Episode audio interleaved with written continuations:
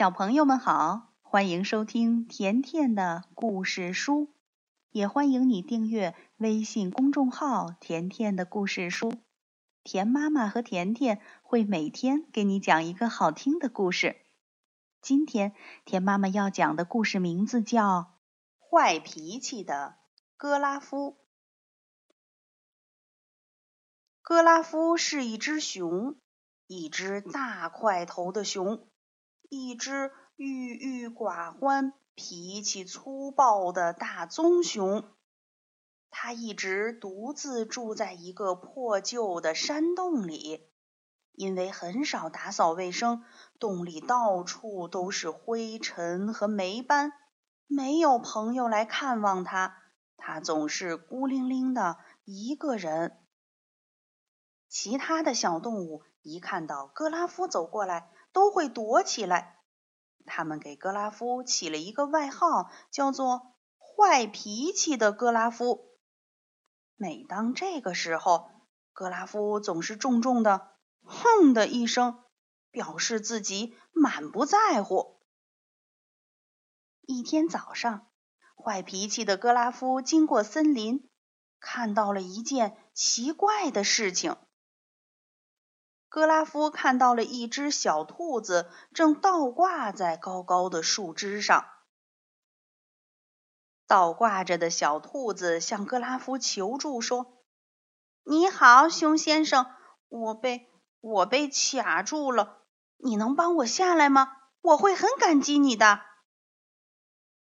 坏脾气的格拉夫皱紧眉头，满脸不高兴地说：“不行。”他转过身，想要走开。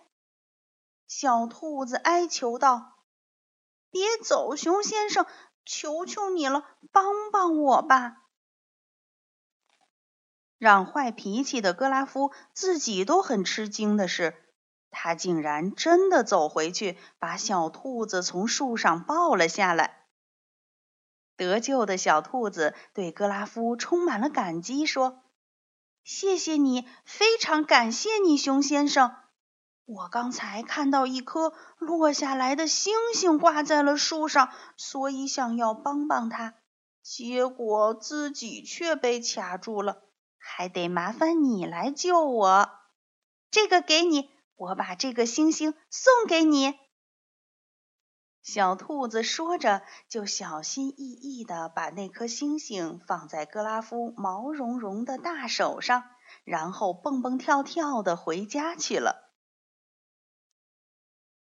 坏脾气的格拉夫觉得这颗星星看起来很像树叶儿，不过他还是把它带回家，放在了壁炉的台子上。黄灿灿的小星星漂亮极了。他也让格拉夫感觉到自己的家里实在是太脏了。于是，格拉夫第一次把壁炉台子擦得一尘不染，还扫掉了许多蜘蛛网。这一天，坏脾气的格拉夫来到河边钓鱼，看到一段木头从水上飘过。木头上趴着那只几天前遇到过的小兔子，它浑身湿漉漉的，手里还拿着一个有尖尖角的橘黄色的东西。浑身湿透的小兔子说：“哎，你你好，熊先生，嗯，你能帮我回到岸上去吗？我会非常感激你的。”坏脾气的格拉夫哼了一声，说：“不行。”不过他还是伸出援手，把小兔子安全的放到了岸上。小兔子说：“谢谢，非常感谢你，熊先生。我刚才看到河里有一颗掉下来的星星，我必须得去救它，结果自己也被困住了。”谢谢你的帮助，你可真善良啊，熊先生。不过，你能帮我照看这颗星星吗？坏脾气的格拉夫听了，转过身，大踏步的走了。他觉得有点不太适应，因为还从来没有人夸过他善良呢。小兔子跟在他身后大喊：“熊先生，熊先生，回来！我自己一个人没办法照看他。”坏脾气的格拉夫不耐烦地说：“好吧，好吧，你把它交给我吧。”说着，他一把夺过那颗星星，砰的一声关上了家门。坏脾气的格拉夫把那颗星星也放在了壁炉台子上，就摆在第一颗星星的旁边。它们看起来是那么纯洁无瑕，那么光彩照人。也再一次让格拉夫感觉到自己的家里还是脏兮兮的。于是，格拉夫第一次清理了那些堆积在洞里的树叶，把地板扫得干干净净。现在，山洞里变得干净整洁，只是显得空荡荡的。格拉夫突然感到自己的内心也是那么空虚，他开始觉得悲伤、伤心难过。之后，他又感觉到了深深的不安。正当格拉夫陷入不安的时候，传来了一阵敲门声。他喊道：“谁呀？”门外是那只小兔子，它还带来了满满一车的星星。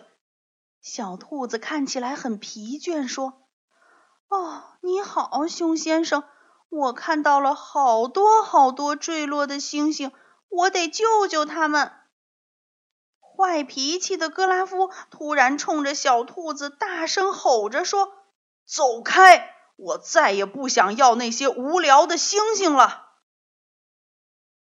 小兔子突然哭了起来。这让只顾着发脾气的格拉夫不知道该怎么办。他想让小兔子别再哭了，可是却完全不知所措。格拉夫试着做鬼脸儿，试着摆出各种可笑的表情，可是根本没有用。他又改跳搞笑的舞蹈，可是小兔子依然哭个不停。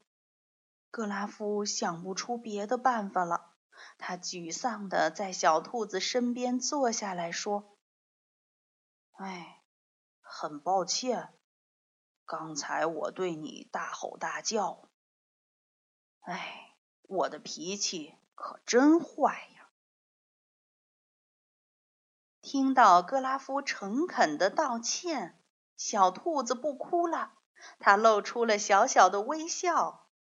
看着破涕为笑的小兔子，格拉夫也终于第一次开心的笑了。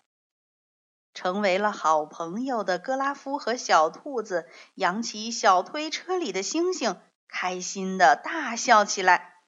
星星漫天飞舞，就像橘黄色的雪花一样。他们在一起度过了愉快的一天。快乐的时光总是过得很快，到了该睡觉的时候了。小兔子依依不舍地说：“我得走了。”格拉夫问：“你很快还会再来吗？”小兔子微笑着说：“当然啦。”然后他给了格拉夫一个晚安吻，就蹦蹦跳跳的回家去了。